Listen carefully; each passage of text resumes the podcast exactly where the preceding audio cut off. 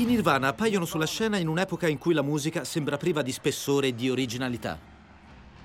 Gli adolescenti, nauseati dalla banalità del pop rock, vengono subito stregati dal fascino inquietante della band di Nowhereville. A sedurre questa gioventù frustrata è il loro enigmatico leader Kurt Cobain, che riesce a conquistare chi non si identifica più in alcun genere musicale. Personaggio fragile e controverso, i suoi brani parlano di crudeltà e di disperazione. Sono passati 20 anni da quando Kurt si è tolto la vita. Per molti rimane il portavoce di una nuova generazione. Per altri è stato soltanto un antidoto alle rock band di capelloni che imperversavano in quel periodo. I Nirvana si trovano al posto giusto, nel momento giusto. Kurt può essere tuttora annoverato tra le figure più influenti della musica rock, oppure è stato solo un perdente che non ha retto al peso del successo. Per il 10° anniversario della sua morte, davanti a un Virgin Megastore di Londra, è stato allestito un memoriale dove i fan sono stati invitati a lasciare dei messaggi per ricordarlo. Ma non tutti ne hanno onorato la memoria. Qualcuno ha deturpato la gigantografia del suo volto, scrivendoci sopra le parole fantoccio e piagnone. Durante un'intervista c'è stato chi ha definito Kurt Cobain un tossicodipendente fallito che ha scritto un solo brano passabile. Courtney Love ha ricordato l'anniversario della sua morte in modo del tutto personale.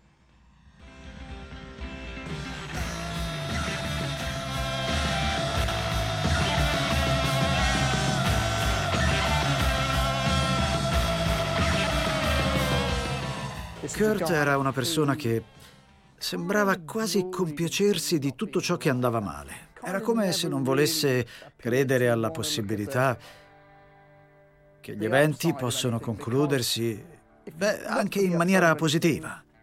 La sua paura di un insuccesso era talmente forte che preferiva non illudersi. Era ricchissimo e sposato con una donna di cui era perdutamente innamorato, che gli aveva dato una figlia. Avrebbe potuto essere felice, e invece non ha saputo esserlo. Come dovrebbe essere ricordato? Come qualcuno che ha venduto molti meno dischi degli Chicago. Ve la ricordate la loro canzone? E va anche ricordato come un uomo che si è fatto saltare il cervello. Il fatto che si parli ancora di lui a 20 anni dalla sua morte la dice lunga e dimostra che la sua musica esprime riflessioni profonde che all'ascoltatore attento non sfuggono di certo, e oggi come ieri ne va accolto il senso. Non passa giorno che io non pensi a lui, e non c'è giorno in cui io non parli di lui. Parliamo di lui perché ci manca molto. La musica era tutto per Kurt. Spero che la gente impari a comprendere che non c'era niente di più importante per lui. Ci sono ragazzi molto giovani che indossano le magliette dei Nirvana, nonostante fossero ancora piccoli quando si formò questa rock band.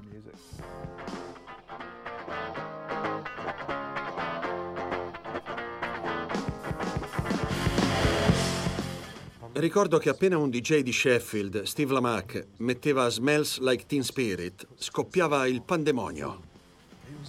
Il delirio più totale. E questo avveniva circa 6 o 7 anni dopo la scomparsa di Kurt Cobain. Nel 1991 Kurt scrive una canzone che avrebbe cambiato la faccia del rock. La leggendaria Smells Like Teen Spirit, un brano che in un batter d'occhio porta i Nirvana in vetta alle classifiche. Smells Like Teen Spirit è stata la canzone che li ha resi famosi ovunque. Un brano che riscuote tuttora un grande successo. Ebbe successo in un batter d'occhio. All'inizio la si sentiva alla radio un paio di volte al giorno, poi ogni ora. Andava in onda anche su MTV. Kurt era diventato famosissimo, ma per noi che eravamo i suoi amici più intimi questo fu spiazzante. Smells Like Teen Spirit è stato un brano di successo né più né meno di tanti altri. È una canzone molto accattivante di punk rock. La suonavamo sempre e quando eravamo in albergo, se qualcuno di noi notava che veniva trasmessa su MTV, avvertiva subito Tutti gli altri. Faceva... Rimasi esterrefatta dal successo immediato che ebbe quel singolo. Sembrava che il mondo della musica si fosse trasformato in un attimo e forse non era solamente un'impressione. The momentum and excitement at the time was so great because everyone sensed that the album was going to do pretty well, you know. There was just a feeling in the air, you know, there was just like this new thing happening and no one could quite pinpoint it, but we knew that we were a part of it, you know. Smells Like Teen Spirit uscì 2 settimane prima dell'album Nevermind e quando iniziarono il loro primo tour, Kurt era già celebre ovunque. Il delirio che suscitò fu come la Beatlemania. Se prima gli americani non avevano mai sentito parlare di lui, poi iniziarono a chiedersi chi fosse Kurt Cobain. Incise Smells Like Teen Spirit e poi l'album Nevermind. Prima che uscisse l'album tornò a Seattle, subì uno sfratto e visse in macchina. Quindi nell'intervallo tra la realizzazione dell'album e la sua distribuzione dovette vivere come un mendicante. Nel 90 si presentò in un canile che offriva lavoro a pulitori e non lo assunsero. Era in condizioni disperate, ma gli altri componenti dei Nirvana non se la passavano meglio, vivevano tutti come sbandati. Tuttavia, a chi proveniva da una realtà sociale di notevole disagio, il rock offriva la possibilità di emanciparsene, era una scappatoia. Era un genere musicale che riusciva a unire i giovani e a catturarli col suo forte magnetismo. Kurt nasce nel 1967 ad Aberdeen, una località situata nello stato di Washington. A seguito del declino dell'industria del legno, Aberdeen diventa una città fantasma piena di bar fatiscenti e sexy shop che vendono armi, motoseghe e chitarre elettriche. Kurt trascorre un'infanzia felice fino all'età di 8 anni, quando i suoi genitori divorziano. Sarà questo trauma a iniettare rabbia e astio nei suoi primi testi. Della sua infanzia lui mi parlava spesso, dicendo che era stato felice fino al divorzio dei suoi genitori e che in seguito era andato a vivere con suo padre, il quale voleva che lui diventasse un atleta. Mi diceva anche delle sue ambizioni e delle sue frustrazioni. Kurt, a scuola, volle praticare il wrestling. Un giorno suo padre andò ad assistere a un incontro in cui combatteva lui. Kurt, però... permise all'avversario di malmenarlo senza reagire. Suo padre si adirò e lo insultò, ma Kurt lo aveva fatto apposta e lui lo cacciò di casa. Una volta Kurt mi portò ad Aberdeen e a me sembrò di tornare indietro di 20 anni. In passato era stata una prospera comunità di boscaioli, ma poi è diventata una città fantasma, dove sembra che in ogni casa si nasconda un potenziale killer. Circolavano delle storie piuttosto macabre su questo posto.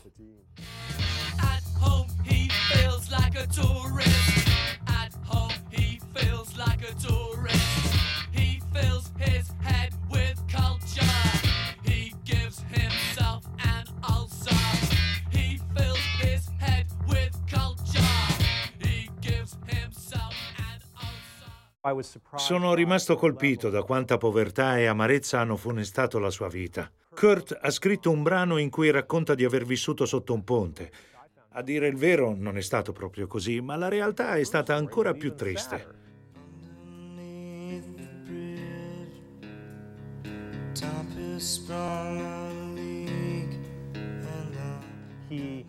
Per un certo periodo di tempo non ebbe una casa.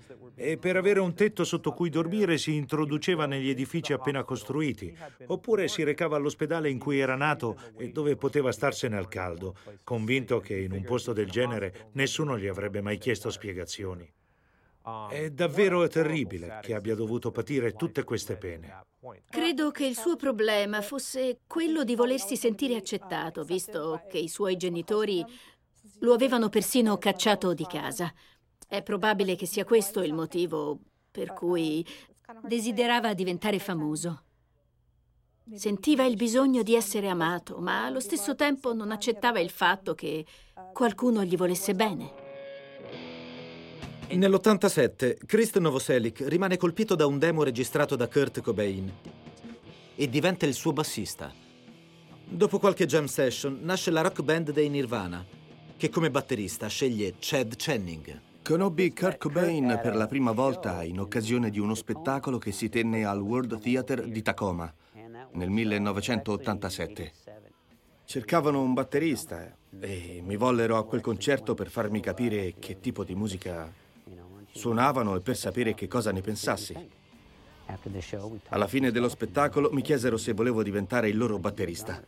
Nel gennaio dell'88 ricevetti una telefonata di un certo Kurt che chiamava da Aberdeen e che diceva di essere amico dei Melvins. Voleva registrare dei brani. E così il 23 gennaio di quell'anno i Nirvana incisero per la prima volta con me. We wrote so many songs in that week right before we recorded that we were excited about the new songs. We wanted to record them and we wanted to just record the few new songs that we had and re-record most of the stuff that was on the Fecal Matter tape, but we just happened to write so many new songs. Contattò circa 25 case discografiche, compresa l'Alternative Tentacles, ma rimase piuttosto deluso perché nessuna gli rispose. Ricevette soltanto un paio di lettere con cui veniva liquidato brevemente e ci restò davvero male. Anche i nostri dischi venivano prodotti da Jack Endino. Li incidevano su 8 piste presso i Reciprocal Studios. Mi lasciarono il nastro per un bel po' di tempo, con l'idea di tornare a lavorarci sopra appena avessero fatto un po' di denaro, ed essendo materiale molto interessante chiesi loro se potevo sottoporlo all'attenzione di un amico. Fu così che il nastro raggiunse John Poneman della Sub Pop. L'etichetta Sub Pop voleva far uscire un singolo.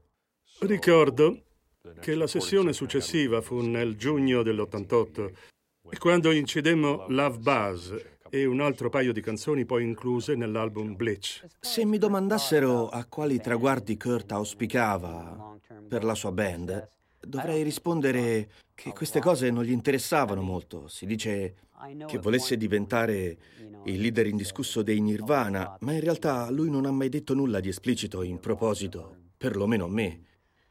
Direi che si trattava più che altro di qualcosa che io, come tutte le altre persone che lo conoscevano bene, avvertivo con molta chiarezza. Aveva un carisma talmente forte che prima o poi si sarebbe inevitabilmente manifestato. Si trattava solo di vedere quando. Ma Kurt e Nirvana non devono aspettare a lungo. A seguito del grande successo riscosso a Seattle, la stampa musicale inglese dedica loro ampio spazio.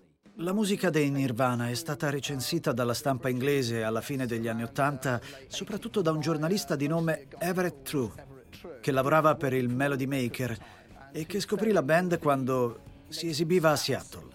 Questo critico scriveva su vari gruppi rock, lodando soprattutto i Tad, ma quando scoprì Nirvana cominciò a portare in ufficio i loro dischi e ci disse che questa band attirava fiumani di persone con i suoi spettacoli sfrenati e che Kurt Cobain non conosceva inibizioni.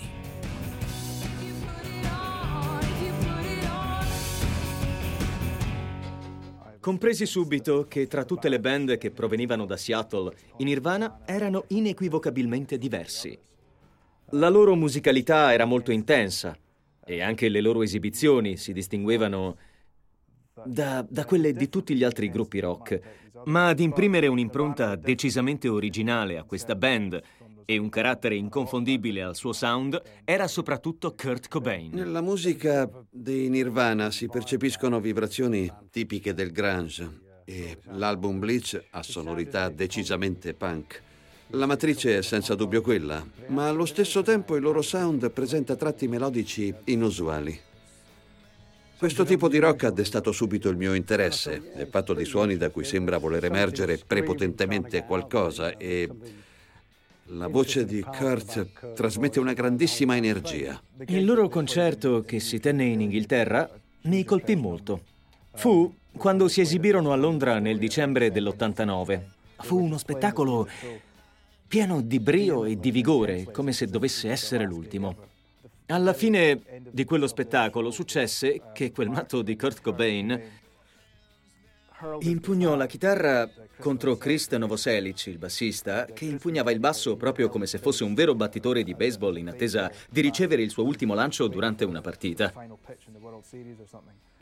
Inoltre c'erano le memorabili, anche se brevi, apparizioni televisive che portarono una ventata di trasgressività alla TV tradizionalista inglese. L'album dei Nirvana ha venduto 600.000 copie soltanto negli Stati Uniti. Eccoli qui per la prima volta dal vivo in TV. Ricordo che io e Caroline sedevamo alla caffetteria del Limehouse Studios, dove si registrava la serie televisiva The World, e che sfottevamo Kurt Cobain, dando manforte al suo manager, che lo rimproverava di allontanarsi troppo dalla band. In effetti Kurt, tra una prova e l'altra, passava ore e ore a sorseggiare grosse tazze di caffè, eppure dava la sensazione di essere perennemente sbronzo. E noi gli ridevamo in faccia, faceva una certa impressione vederlo così. Sembrava moribondo, ma durante le prove ci lasciava senza fiato. Courtney Love, the lead singer of the sensational pop group Hole, is the best fuck in the world. Faceva introduzioni di questo tipo. Courtney è la migliore scopacce del mondo. Sperava di stupirci, ma a noi premeva soltanto che sfruttasse i pochi minuti a disposizione senza perdere tempo in chiacchiere.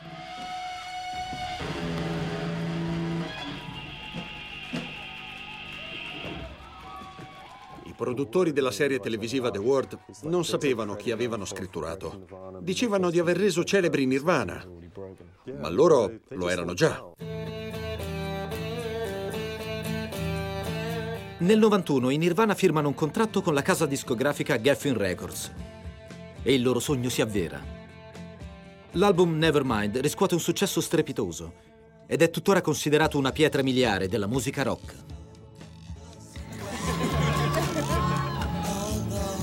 Nirvana! The winner is Nirvana, Smells Like Teen Spirit. Quando il successo arriva, ti trova sempre un po' impreparato. E così è stato anche per lui, che venne letteralmente travolto. Kurt Cobain, nell'autunno del 91, diventò popolare ovunque, sebbene fino a poco tempo prima non lo conoscesse nessuno. I'd like to thank my family and our record label and our true fans. A mio avviso non era abbastanza stabile da riuscire a gestire il successo.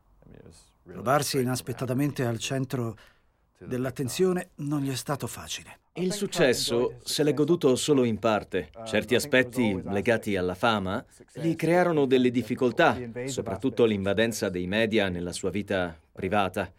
Kurt diceva che aveva sempre sognato di diventare una rockstar e che, avendo potuto coronare il suo sogno, ne avrebbe approfittato, fin tanto che avesse potuto.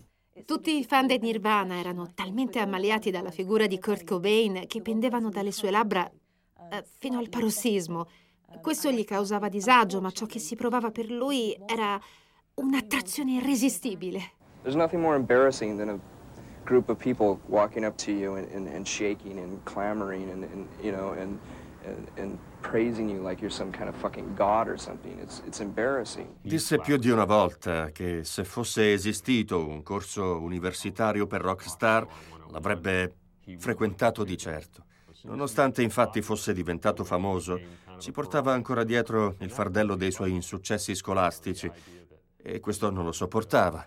Voleva sentirsi una persona come le altre. Sebbene gli piacesse molto essere famoso e apprezzasse il fatto che le sue canzoni fossero trasmesse alla radio e su MTV, c'erano alcuni svantaggi derivanti dalla popolarità che non riusciva proprio ad accettare.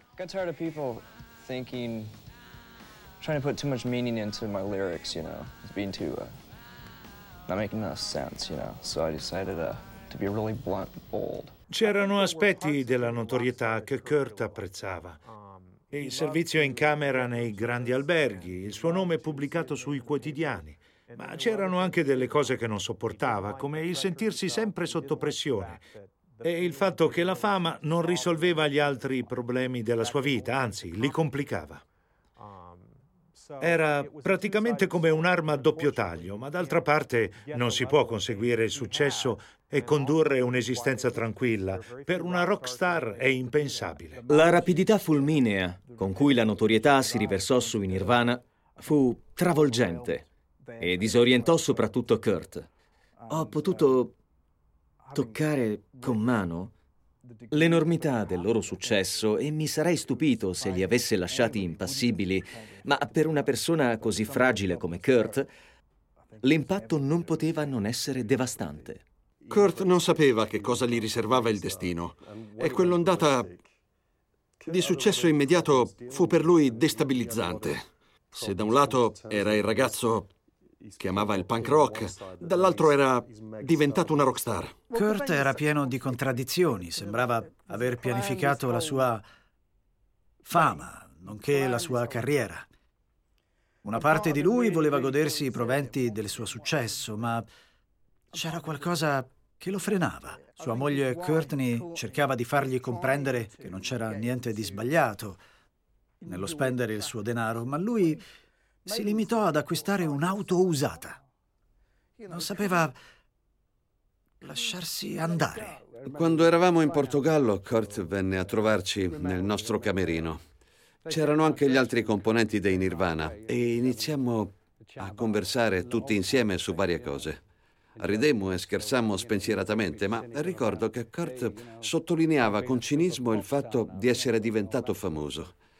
Era comprensibile che fosse soddisfatto di essere sulla cresta dell'onda e del successo strepitoso riscosso dalla sua musica, ma sembrava quasi che tutto questo provocasse in lui disagio, a giudicare dal sarcasmo con cui si esprimeva. Il successo l'aveva cercato. Nel momento in cui lo raggiunse, tuttavia, si accorse che aveva faticato per qualcosa che assorbiva prepotentemente le sue energie e che gli impediva di dedicarsi ai suoi fan come avrebbe voluto. Kurt aveva sempre lottato molto per la notorietà, però si rese conto che di tempo per se stesso non ne aveva più.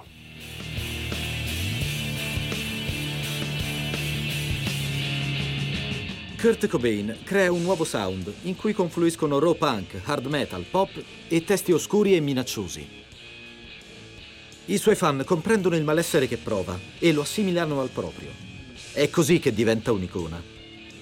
Ma non è questo ciò che i suoi amici vedono in lui.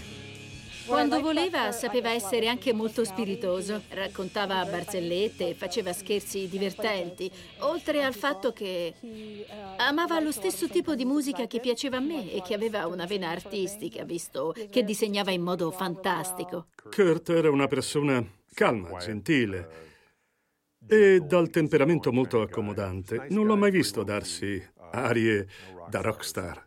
Ogni volta che venivano a prenderlo in albergo con un pullman enorme e lussuoso e dovevamo partire per la tappa successiva di un certo tour, Kurt preferiva prendere il nostro bus per stare con noi e si sedeva in fondo. Suonava la chitarra persino davanti alla televisione, canticchiando qualche brano dei Beatles oppure improvvisando a piacere. Talvolta si trattava di nuove canzoni, insomma. Per Kurt era inconcepibile restare anche un solo istante senza musica. Francamente non mi sembra che Kurt avesse una personalità spiccata. Era sempre calmo e imperturbabile, direi. Era una persona, devo dire, che di rado mostrava entusiasmo per qualcosa. Era tutt'altro che passionale, da quanto ho potuto notare. Beh, se si era offeso per qualcosa era difficile capirlo soltanto guardandolo. Magari si arrabbiava ripensandoci su. Sapeva anche essere cattivo con chi lo aveva maltrattato o con qualcuno che non gli piaceva, ma di solito aveva rispetto per i sentimenti altrui. Era come quegli adolescenti che ascoltano l'indie rock e, nonostante l'infanzia infelice lo avesse reso fragile, Kurt aveva il coraggio di dirti in faccia che provava insofferenza per qualcuno o per qualcosa. Era sempre molto riconoscente con chiunque. Che fosse solo una breve intervista o un cenno a lui in un articolo, lo apprezzava moltissimo e non smetteva di ringraziarti quando in realtà non avevi fatto poi tanto per lui, no? Era un individuo affetto da disturbi ossessivi. Primo fra tutti quello di ambire alla fama, pianificando nei minimi dettagli tutta la propria carriera. Stilava graduatorie delle rock band, stroncandone alcune ed elogiandone altre. Per non parlare della sua mania di preparare dettagliati schemi scenografici per i video delle sue canzoni. Insomma, un maniaco dell'ordine, ma anche un uomo immaturo e pessimista, il quale vedeva sempre il bicchiere mezzo vuoto e si compiaceva di qualsiasi cosa andasse storta. Amava ribadire in continuazione che nessuno avrebbe mai dovuto essere venerato come un dio, ma in realtà l'adulazione gli piaceva, e anche molto. Era spesso patetico e volgare, e il fatto che abbia composto musica di successo non toglie che sia stato una persona spregevole. Eppure i Nirvana devono la loro affermazione alla figura enigmatica di Kurt Cobain e alla sua voce inquietante, con cui grida il proprio malcontento al mondo intero. Una cosa di Kurt che mi colpì subito è che aveva veramente molto orecchio. Faceva strani assoli con la chitarra, ma la parte vocale non sembrava affatto armonizzare con quella strumentale. Ma se consideriamo l'album Nevermind, sono proprio queste dissonanze a caratterizzarlo. Ci sono alcuni cantanti che hanno delle voci meravigliose, da cui emerge un pathos che le rende inconfondibili. E quella di Kurt Cobain era senz'altro così. Una delle prime cose che notai nella musica dei Nirvana, e che mi lasciò senza respiro, era il fatto che Kurt fosse capace di passare da un mormorio sommesso e melenso ad un grido forte e disperato senza sforzo. E si capiva subito che di studiato non c'era niente e che quello era solo ed esclusivamente l'urlo della sua anima. La sua voce era intrisa di sofferenza. Lo si avvertiva distintamente. Il dolore era l'elemento attraverso il quale tanti suoi fan si identificavano con lui. Sembrerà paradossale, ma forse il suo talento è stato offuscato proprio dalla sua fama. Kurt aveva una voce davvero fantastica, che raggiungeva picchi altissimi. Quella di certi cantanti risulta possente soltanto nelle incisioni, ma l'urlo di Kurt era come un vulcano in eruzione. Quando la sua rabbia scoppiava si trasformava in suoni emozionanti. La sua voce era senza dubbio poderosa, ma al tempo stesso era in grado di esprimere un dolore pacato. Era come se lui stesso aprisse il proprio cuore e invitasse tutti i presenti a vedere cosa c'era dentro. Personal things in it, but for the most part it's just it's very unpersonal, you know, impersonal, you know. And I think that'll be a surprise to a lot of people. Credo che Kurt Cobain si sia guadagnato la fama di grande artista e di grande rockstar per il suo modo diretto e brutale di comunicare. Le sue erano canzoni pop che si opponevano alla musica pop e appassionavano proprio per i loro contenuti trasgressivi.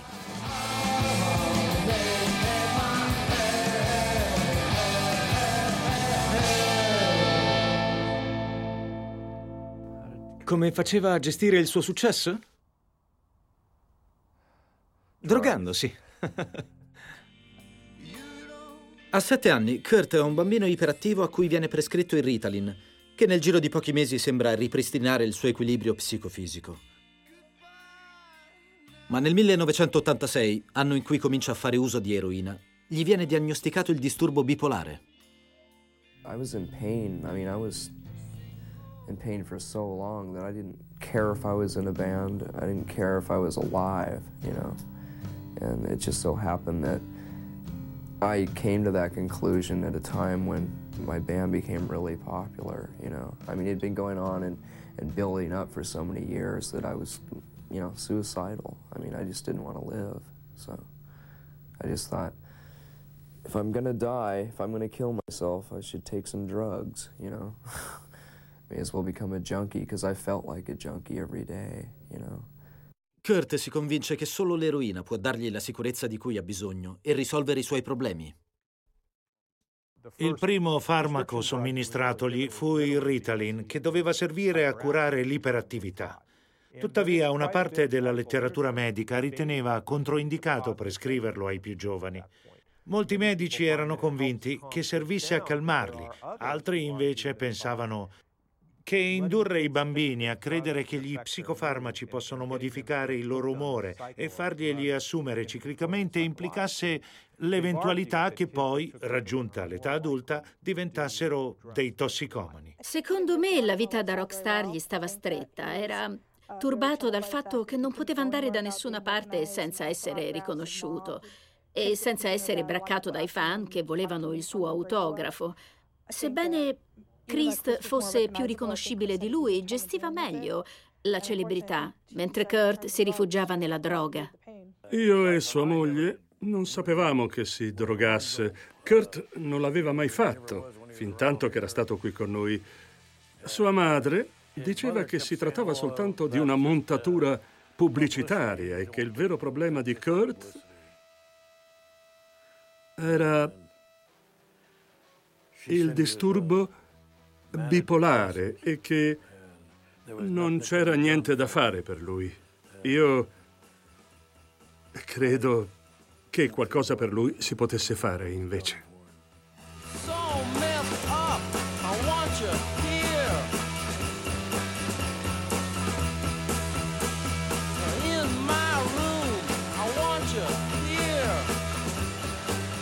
Sebbene si dilettasse incessantemente a inveire contro gli ipocriti, era lui stesso un vero campione di ipocrisia. Le voci che si drogasse e che non riuscisse a venirne fuori si sprecavano. Eppure se ne andava in giro a raccontare che soffriva di narcolessia e nel suo diario ironizzava sul fatto che la stupida stampa inglese si beveva tutte le sue fandonie. Era non solo ipocrita, ma anche patetico e soprattutto un emerito bugiardo. Secondo me era anche incline all'autosuggestione. La narcolessia di cui raccontava, cominciai a notarla in lui solamente dopo che ebbe visto il film Belli e Dannati. In Teen Spirit you seem to complain about the apathy of our generation, is that right? Whatever you want to make out of it, it's up to you. And do you share this? It's your crossword puzzle. And do you share this lack of engagement yourself? What, being apathetic? Yeah. Sure. Why? Why? Because we sleep too much. Cominciò a far uso di droghe alle scuole superiori, accettando qualsiasi cosa gli venisse offerta. Nel suo diario scrisse che iniziò a drogarsi proprio in quel periodo, ma di prove non ce ne sono. Credo che ad Aberdeen abbia potuto procurarsi al massimo delle compresse di codeina, prendendole in qualche armadietto dei medicinali. L'eroina, di cui secondo la stampa e l'opinione popolare Kurt Cobain avrebbe sfacciatamente abusato, cominciò ad assumerla solamente negli ultimi anni della sua vita. È proprio in quegli ultimi anni che la sua tossicodipendenza diventa incontrollabile, con inevitabili ripercussioni sul suo umore. Una volta rischiai anche che Kurt mi aggredisse, perché dissi a Courtney che lui assomigliava ad Axl Rose. Sembrava la sua caricatura. Lui diceva che non era vero, e così cominciammo a litigare. E dovetti cedere, perché con noi c'era un fotografo che doveva farci degli scatti per la copertina di un disco. Kurt era davvero adirato. E allora pensai, va bene, basta, Lasciamo perdere, credo che sia meglio. Poi quella stessa sera venne a trovarmi, mi abbracciò, mi baciò, si scusò e disse che avevo ragione. Anche a bordo dei bus che usavamo per i tour, era sempre pronto a prendere qualche allucinogeno e questo provocava in lui notevoli sbalzi d'umore. Passava dall'euforia allo sconforto. Talvolta era su digeri, mentre altre volte era molto triste. Non riusciva proprio a fare a meno di assumerne, direi soprattutto quando era in tournée. Era in programma un concerto al New Music Seminar di New York, ma purtroppo quel giorno Kurt ebbe un'overdose. Doveva essere il lancio di un album della band allora più famosa, ma Kurt si drogò. Ci precipitammo tutti nella sua stanza e lo trovammo per terra. Era dietro la porta. Aveva una siringa nel braccio e Kelly, te la ricordi Kelly? Lo percosse energicamente sul plesso solare e lui rinvenne. Però il concerto ci fu. Beh sì, il concerto ci fu ugualmente.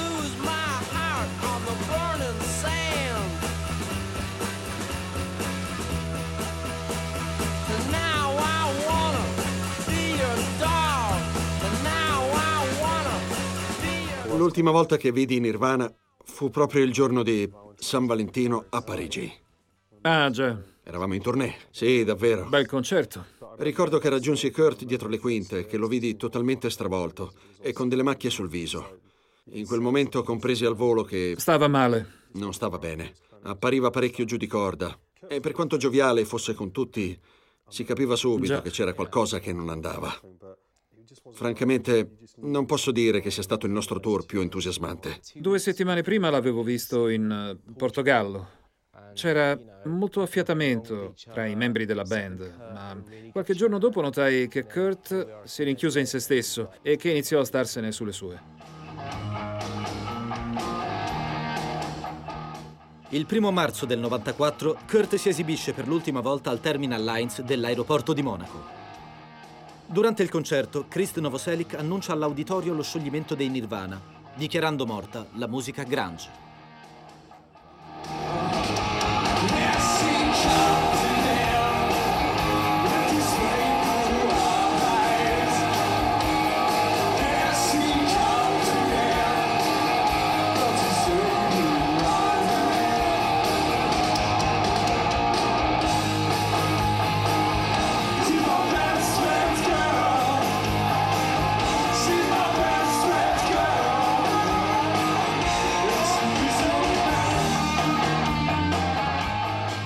Il giorno dopo Kurt vola a Roma, dove viene raggiunto da sua moglie Courtney, che la notte tra il 3 e il 4 marzo lo trova in coma a seguito dell'assunzione di una 60ina di compresse di rohypnol. Sono in molti a sospettare che Kurt abbia tentato di togliersi la vita. Kurt cerca di lenire il suo malessere abusando di psicofarmaci. Il mese scorso a Roma, sua moglie lo ha trovato in coma a causa di un micidiale cocktail di sonniferi e champagne. Avendolo visto così turbato, avremmo dovuto comprendere subito che la situazione gli stava sfuggendo di mano, ma ovviamente il problema non lo si sarebbe potuto risolvere facendo schioccare le dita. L'errore più grande di Kurt è stato quello di aver esagerato con gli antidepressivi e di essere ricorso all'eroina. Se avesse trovato un altro modo per curare il suo malessere, limitando per esempio il numero di tour e sottraendosi di più agli occhi del pubblico in modo da abituarsi gradualmente alla notorietà, forse ora sarebbe qui con noi. Time takes a cigarette, puts it in your mouth.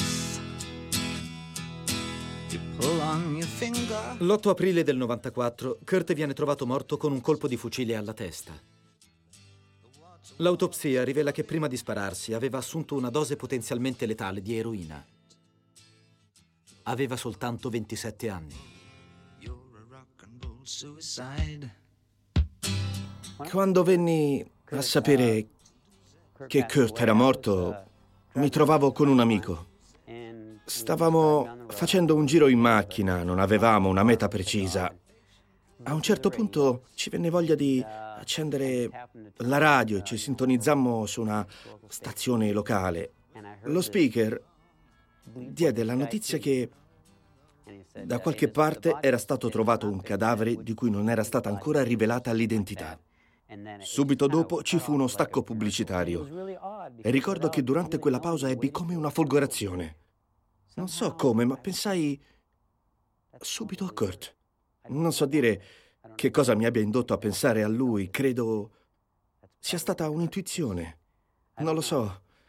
Potrà sembrare strano, ma ho sempre temuto che Kurt potesse compiere un gesto simile. Oh no, love, you're not alone. You're watching yourself, but you're too unfair. You got your head all tangled up. La morte di Kurt non fu una sorpresa. Fu senza dubbio Una notizia scioccante, ma non certo una sorpresa. La sua salute si stava deteriorando molto rapidamente. No, io me l'aspettavo. Ero a casa. Ricordo che era un giorno feriale e che non ero andata a lavorare. Una mia amica mi chiamò per dirmi che lo aveva saputo alla radio e ovviamente fui sommersa dalle telefonate degli amici. Stentai a farmene una ragione, anche perché aveva una bambina di pochi anni.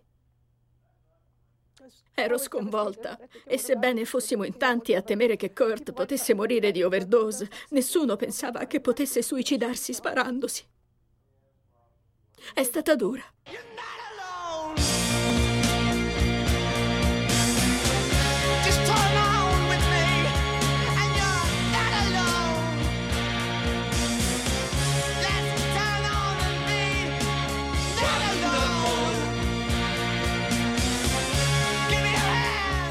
Erano all'incirca le 6 quando Alex chiamò e mi disse che Kurt era morto. Già. Io rimasi totalmente sbigottito quando venni a saperlo. Mi crollò il mondo addosso. Già. Era la prima volta che perdevo una persona cara. Certo, è vero che Kurt era... Beh, è diventato una rockstar e il leader dei Nirvana, ma per me era solo un amico. Sì. E credo di poter dire con certezza che era amico di tutti noi. È stato uno shock, perché si trattava di lui, perché era giovane e per come ha voluto togliersi la vita. Un dolore devastante. È stato veramente difficile accettare che un cantante giovane, famoso e dotato di grande talento abbia voluto uccidersi così in una maniera incomprensibilmente violenta. Subito dopo la sua morte dovetti scrivere un necrologio sul New Musical Express che usciva quella settimana. Nessuno aveva capito la gravità dei suoi problemi. Sapevamo tutti che era turbato, ma neanche gli amici più intimi conoscevano la gravità del suo malessere. Ecco, l'ho già detto, ma mi sembra impossibile che non sia più con noi. I hurt myself today to see if I still feel. Il leader dei Nirvana, una rock band amata soprattutto dai più giovani, si è ucciso oggi con un colpo di arma da fuoco nella sua casa di Seattle. L'elettricista doveva effettuare dei lavori di riparazione ed entrando in casa ha trovato un uomo riverso sul pavimento con un colpo di arma da fuoco alla testa. Try to kill it all away, but I remember everything. Per diverse settimane ricevetti le telefonate dei miei amici e i giornalisti della rivista People fecero di tutto per introdursi a casa mia, sebbene mi facessi negare. E quando poi ci fu il funerale, beh, fu davvero straziante. Tutte quelle foto di Kurt bambino, non riuscivo a guardarle. Era il clamore a rendere tutto più doloroso. Non si poteva aprire il giornale senza vedere una sua foto. Fu proprio il funerale a farmi sentire il dolore più penetrante, quello più lancinante. Fu quello il giorno che soffrì di più. Sebbene in chiesa ci fossero 7, forse 8 panche completamente libere, non so perché, ma avvertii la necessità di non unirmi agli altri e di starmene per conto mio. Infatti entrai e mi sedetti in fondo. Sentivo di voler osservare il tutto da lontano come un estraneo. Lo so, è strano, ma mi sembrava di trovarmi in un luogo che non mi apparteneva. 2 giorni dopo la sua scomparsa, 7.000 fan organizzano una veglia a lume di candela nel cuore di Seattle. Con la musica dei Nirvana in sottofondo vengono letti un messaggio di Krist Novoselic e il biglietto lasciato da Kurt prima di morire. Poco dopo, Courtney Love distribuisce abiti appartenuti a Kurt. Le cause del suo folle gesto rimarranno ignote, ma non la sua incapacità di conciliare fama e sensibilità artistica. Nonostante fosse consapevole di essere una figura di riferimento per i suoi fan, Kurt si sentiva interiormente dilaniato e colpevole per la sua incapacità di reggere il peso del ruolo a lui attribuito. Non riuscendo a mentire né ai suoi fan né a se stesso, il suicidio era la sua sola scappatoia. Le sue tendenze suicide possono essere spiegate alla luce di numerosi elementi. In passato nella sua famiglia c'erano già stati dei suicidi, e soprattutto da lì che si deve partire, credo. Anche se Kurt Cobain non fosse stato una rockstar, avrebbe potuto comunque togliersi la vita. Dati i precedenti, lui stesso era convinto che fosse una tara genetica. Credo che si sia sentito oppresso dal fatto di essere diventato, come dire, un'icona nello spazio di un attimo, e questo deve averlo totalmente spiazzato. La sua esistenza fu scombussolata in un batter d'occhio. Non so se il fattore scatenante sia stato questo, forse a destabilizzarlo non fu esclusivamente la fama, ma di certo ne risentì moltissimo. Kurt era circondato da persone per le quali lui rappresentava senza ombra di dubbio la gallina dalle uova d'oro, e malgrado si sapesse che erano in tanti a mostrare nei suoi confronti fermezza a fin di bene per allontanarlo dalla droga, resta il fatto che in molti cercavano di speculare sul suo talento, e questo rese instabile il suo equilibrio. Devono essere state pene insopportabili per averlo indotto a suicidarsi. È come se si fosse reso conto, giorno dopo giorno, di non avere più l'energia per lottare. Beh, secondo me è stato ucciso anche dai mezzi di comunicazione. Lo inseguivano ovunque andasse, senza dargli mai un po' di respiro. Forse ho contribuito anch'io a spingerlo fino al punto di rottura. La gente diceva che, essendo una rockstar, la stampa aveva il diritto di informarsi, ma questo è vero soltanto in parte. Con i Nirvana i giornalisti hanno veramente esagerato. Sembrava quasi che volessero divorarli. Essendo un cantante famoso, era inevitabile che venisse seguito ovunque. Questo sentirsi braccato, certo, lo ha logorato, ma non si può per questo incolpare soltanto la stampa. Kurt poteva rinunciare alla carriera invece di uccidersi, poteva fare questa scelta. E invece ha voluto decidere diversamente. Credo che a spingerlo a quel passo estremo sia stata la sua fragilità, piuttosto che il fardello della notorietà. Si rapportava in modo estremamente contraddittorio allo stile di vita della rockstar famosa. E sebbene gli piacesse, non sapeva gestirlo e non è mai riuscito a trovare un punto di incontro tra questi due aspetti opposti. L'uomo e il mito erano due persone completamente diverse. Non sembrava mai a suo agio sotto i flash dei fotografi, che non gli davano tregua. I suoi amici più cari sono tuttora turbati dalla sua morte. Per me è stato un po' come essere rapinato. Beh, ci sono diverse cose che avrei voluto dirgli, cose di cui mi sarebbe piaciuto molto poter parlare con Kurt. Niente di specifico, a dire il vero, ma non ho mai avuto modo di conversare a lungo con lui. E il fatto che adesso sia troppo tardi mi fa stare male. Ormai è morto e non ci sarà più la possibilità di dirgli nulla. Dopo la sua morte non sono stata più in grado, insomma,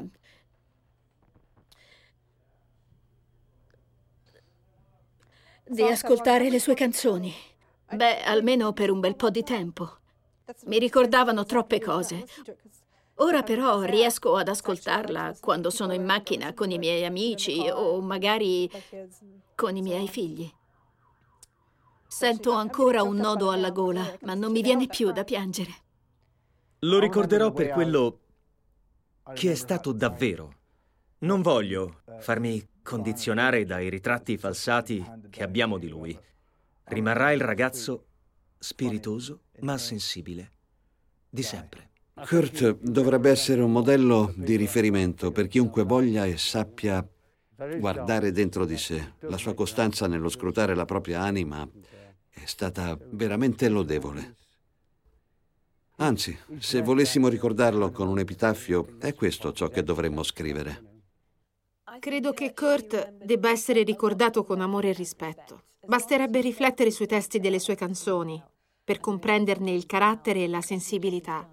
Oggi non è più con noi, ma se la sua volontà era proprio quella di lasciarci, dovremmo rispettarla tutti quanti, credo. La vita non è stata facile per lui. Spero che la gente impari a considerarlo come un cantante che ha dato alla musica un prezioso contributo. È questo ciò che conta. Vorrei che non fosse esclusivamente ricordato come un musicista che ha bruciato la propria vita con la droga, ma anche come un artista che era molto bravo a dipingere, che sapeva scrivere, e come un uomo sensibile, premuroso e attento a ciò che accadeva attorno a sé. Mi ricordo di lui come di un bambino diligente. Era sempre disponibile ad aiutare tutti. Kurt era buono. Ogni volta che trasmettono Smells Like Teen Spirit alla radio, ricevono moltissime telefonate e se ne stupiscono. Come se fosse una canzone nuova, sì. Sì, perché il suo sound è ancora attuale. Beh, quanto i Nirvana rappresentavano per noi e quanto sono oggi per la generazione attuale. Certo. La loro musica può superare qualsiasi barriera e trasformarsi addirittura in puro nutrimento per lo spirito. E per quanto numerosi siano i cantanti di talento, non c'è nessuno che possa competere con Kurt. Credo che il più grande merito da riconoscere a Kurt Cobain sia semplicemente la sua musica, nella quale è riuscito a calarsi totalmente senza tenere nulla per sé. My girl, don't lie to me. Tell me where did you sleep last night? Come on, tell me, baby. Se fosse vissuto, che cosa gli avrebbe riservato la sorte? Come sarebbe progredito musicalmente? Sarebbe riuscito a sperimentare altri generi musicali? Kurt diceva che avrebbe voluto avere successo come i Sonic Youth, che erano riusciti a fare tutto ciò che volevano e che oggi vantano una carriera che dura da 30 anni. Kurt sarebbe stato molto contento di essere artisticamente così longevo, però purtroppo poi la vita gli è completamente sfuggita di mano. Ma il titolo di portavoce di una generazione che gli era stato attribuito era un fardello troppo pesante per un uomo come lui. Il confronto con Bob Dylan nel rappresentare una generazione era una cosa che non sopportava. La pretesa di essere preso per tale sarebbe stata degna di un mitomane. Spesso ci poniamo la domanda se meritava di essere adulato, riverito e di ricevere così tanti elogi. Dovremmo invece chiederci che tipo di musica avrebbe fatto se non fosse morto. Se fosse uscito un altro suo album, sarebbe stato come Nevermind? Il paragone sarebbe stato inevitabile. Sono sicuro che di quanto ha lasciato incompiuto potrebbe riprendere il filo se fosse ancora qui. La discografia dei Nirvana è notoriamente esigua. Sinceramente non vedo come li si possa mettere sullo stesso livello dei Beatles o dei Rolling Stones, la cui musica si è evoluta nel corso di vari decenni, raggiungendo dei picchi qualitativi decisamente molto elevati. Sarebbe stato interessante vedere che tipo di musica oggi avrebbero suonato, o meglio, come si sarebbe trasformata. Ripeteva frequentemente che era stufo di canzoni urlate e di musica assordante e che voleva provare uno stile più soft e melodico. Tuttavia, non potremo mai sapere con quali risultati. Parlava di collaborazione con altri cantanti, come Michael Stipe, e diceva scherzosamente che voleva duettare anche con Bono. Insomma, c'erano diverse cose che avrebbe voluto fare nella sua vita, ma purtroppo non sapremo mai che tipo di musica avrebbe composto. Proprio non sopporto l'idea di non poter ascoltare nuove canzoni scritte da lui o da altri cantanti che a me piacciono, come Jimi Hendrix, Jim Morrison, Janis Joplin o altri artisti dei quali ho composto necrologi. Chiamarlo fallito non è corretto, soprattutto da parte di chi non ha provato le sue stesse sofferenze e tutto ciò che per lui è stato così doloroso da non sopportarne il peso. Certo, chi è riuscito a venirne fuori potrà anche giudicarlo, senza però ignorare che ognuno di noi reagisce al dolore, alle paure, alle angosce e alle situazioni problematiche a modo suo. Se tornasse a vivere, mi piacerebbe che non si dedicasse unicamente alla musica, ma anche all'arte, e che vincesse tutte le sue paure, una volta per tutte, così potrebbe essere felice. Se ancora fosse qui a fare dischi, credo che ne venderebbe pochi, ma di qualità, visto che perlomeno in questo, ci sapeva fare. In una delle sue ultime interviste disse che ambiva una carriera da solista come quella di Johnny Cash. Era molto contento perché aveva scoperto da poco il genere blues e diceva che avrebbe voluto sperimentare una musica più semplice e immediata da suonare da solo e trasformarsi in una specie di menestrello, se così possiamo dire. Sarebbe nice to eventually start playing acoustic guitars and be thought of as a singer and a songwriter rather than a grunge rocker, you know? Because then I might be able to take advantage of that when I'm older and sit down on a chair and play acoustic guitar like Johnny Cash or something, you know? And it won't be a big joke, but who knows? Che si sia ucciso perché era corto di idee e non poteva più provvedere a se stesso è un'affermazione che non rende certo merito alla sua musica, che era al centro della sua vita e l'unica fonte di gioia che lo spingeva ad andare avanti. Quindi le idee a lui non mancavano di sicuro. Forse non se l'è più sentita di comporre, ma il suo problema non era di certo la creatività. I really want to change our style of music. I want to do something different, really different, you know. And I want to have enough guts to do that. And if it alienates people, that's too bad. Goodbye.